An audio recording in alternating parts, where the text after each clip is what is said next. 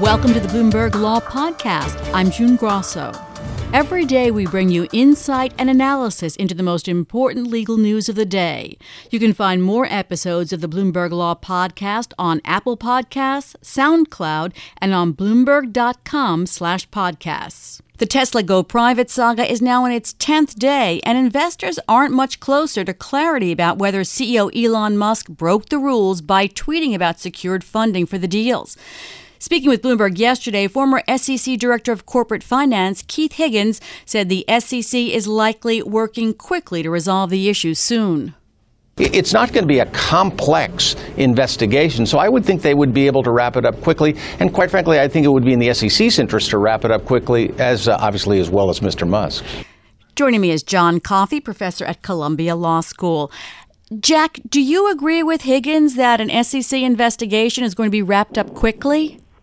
Well, I think that is possible. What you really want to focus on is whether the board of directors can confirm Mister Musk's story about his prior conversations and whether the people in Saudi Arabia will confirm that they deal, did indicate a very strong interest and a possible willingness to finance a going private bid.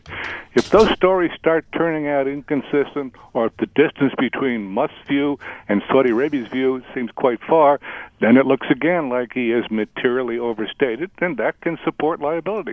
Jack, looking at the deal now, what he's tweeted and what you know about it, right now, does it look as if he crossed a line with social media? Well, it's not so much whether you use social media. That's, that's an issue that concerns the S E C and might be part of a settlement. Twitter only has one hundred fourteen characters, and you really can't give full disclosure in that small a space. But I think the S E C is more concerned about whether this was a material overstatement that inflated the market price. And some believe there may have been a desire to inflate the market price in order to punish the shorts, and that would sound like manipulation. But for the short run, the S E C's first got to get the facts down, and do the facts that Musk told jibe and get confirmed by the facts that they can get from Saudi Arabia. And that'll take a little bit longer. That's going to require that the S E C convince the Saudi Arabia Sovereign Wealth Fund that it should respond to their request. There probably is an information-sharing treaty between Saudi Arabia and the United States, but that doesn't mean that they'll be quick to respond. With financing from Saudi Arabia involved, will Tesla or Musk need clearance from C F I U S, the Committee on Foreign Investment in the U S? That's going to be one of the issues. Uh, new legislation was just passed. They do have jurisdiction. Uh, you could say that there is a national security interest here, although this is a startup company. This is not like our steel or aluminum industries where thousands are employed in it or millions are employed in it. Here, um, it'd be harder to make that claim that there was national security interest that precluded this acquisition uh, of Tesla. Uh, but we've seen other claims made recently under the standard of foreign acquisitions. I think the bigger problem is going to be coming up with a specific plan and a specific number. Uh, he originally offered four hundred twenty dollars. That was about a twenty percent premium. That's pretty cheap. Most going private transactions, you offer those who are being cashed out something like a thirty percent premium. And we're going to see whether the independent committee of the board of directors is going to be satisfied with that price or whether they'll hold out for more, like most independent committees usually do. Would an S E C investigation have an impact on the timing or on Musk taking the company private? Well, I would think that's one of the reasons why Mister Musk and his side, lawyers both for the company and for Musk, would want to reach a quick settlement. No one wants to be sued by the S E C because courts respond a little bit more favorably to the S E C than to private plaintiffs. And if the S E C really had to go to court and establish liability to judgment, that judgment would also be binding on Musk when the private plaintiffs sued, and the private plaintiffs are suing for real damages. The S E C is probably suing only for a penalty and an injunction and possibly some understanding, some negotiated protocol for how he will get future social media messages seen by, approved by, and in effect uh, vetted by the company and its lawyers. I think the S E C wants something like that also because Twitter is not the best way to communicate information to a small portion of your total investor audience. You brought up the private plaintiff lawsuits. A lot of times those lawsuits are n- nothing more than, you know, nuisance value, kind of. Are these more serious? Well, I think the uh, claim that the short sellers will make, that they really did lose money uh, and that uh, he had a bad motive trying to punish them, I think they will push that intensively. The other private suits, the problem is the market price has basically gone down to where it was before that original tweet announcing that funding was secured. There aren't great damages, and by his tweet earlier this week, he gave what he thought was all the full disclosure necessary. That will be seen as corrective disclosure that cuts off any future damages.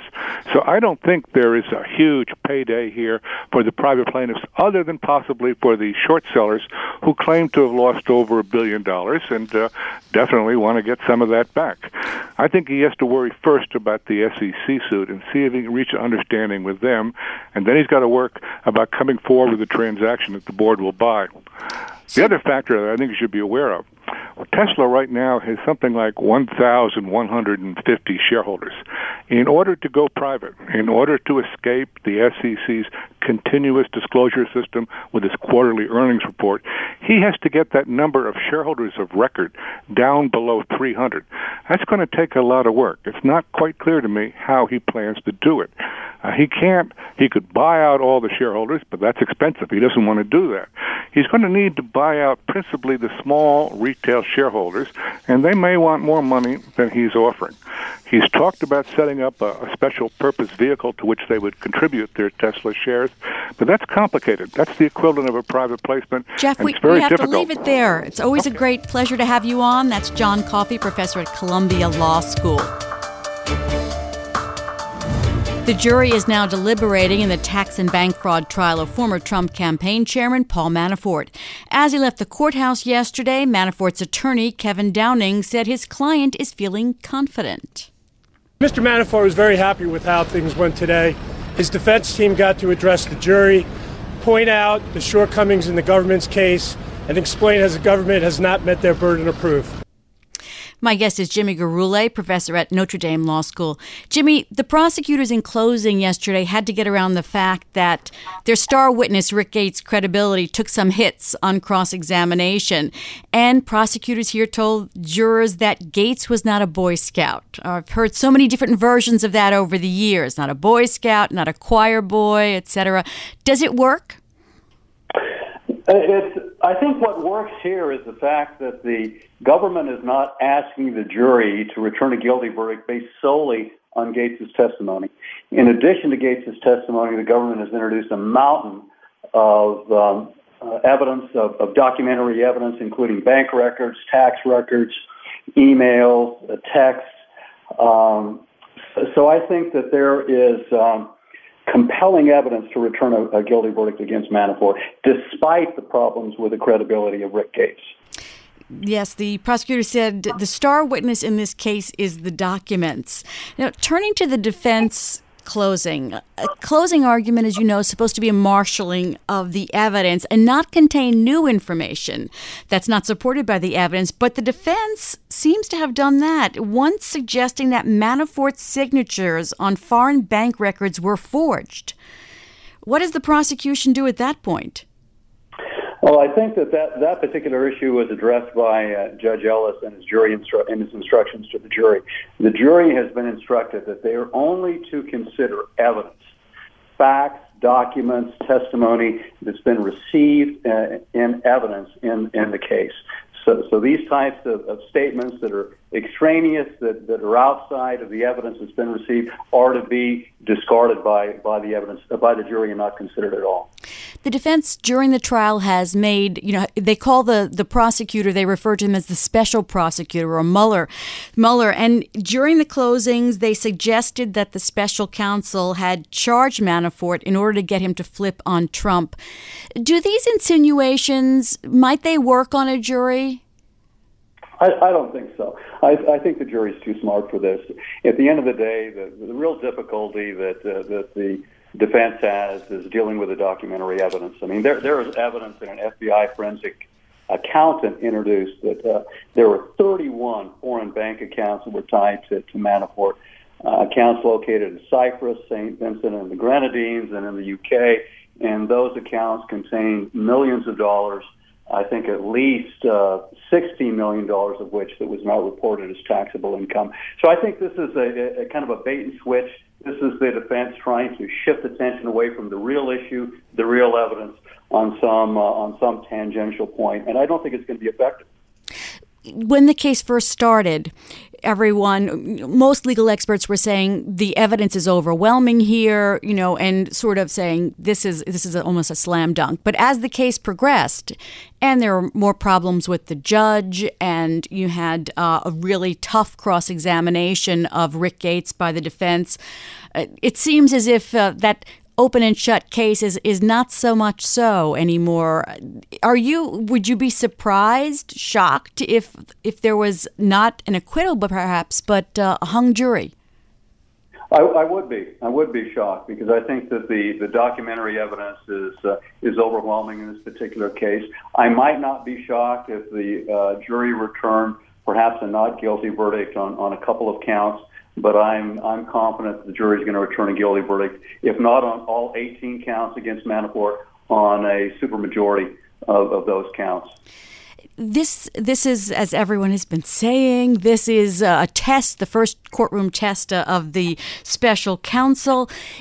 And I found, I thought that the the uh, cross-examination of, of Gates, as I as I mentioned, was was really tough and exposed some lies on his part. Oh, yeah. And it yeah. seems surprising that the that the prosecution didn't prepare him better as a witness. No, I don't think so. I, I, w- I would tend to disagree with that. I mean, remember, uh, Gates pled guilty to lying to the F B I. I mean, the, the, he, he he admitted that. He, he is going to be sentenced and is likely to spend some, some time in jail for that. So the prosecution never presented him as a as an honest person. I think uh, clearly he is a thief, he is a liar, and the question is whether he whether Manafort is, is a bigger liar and a bigger thief than, than Gates. And let's not forget, Gates worked for Manafort. Mm-hmm. And Gates yeah. was taking instructions and directions from Manafort. So he wasn't some independent Uh, actor in this uh, in this scandal. Were they able to make inroads, though? For for example, he admitted to one affair on direct, and then on cross, it turns out there were probably more than one. The fact that, that Gates had had conceded to uh, committing one affair or five affairs, that doesn't mean that Manafort is innocent of bank fraud and tax fraud. Again, I think it's an attempt to shift uh, attempt to shift the jury's attention away from the real evidence to make Manafort the bad guy. But again, it's, Manafort's going to be convicted. All right, we are going to see if you are correct. That's Jimmy Gurule, professor at Notre Dame Law School. Thanks for listening to the Bloomberg Law Podcast. You can subscribe and listen to the show on Apple Podcasts, SoundCloud, and on Bloomberg dot com slash podcast. I'm June Grasso. This is Bloomberg.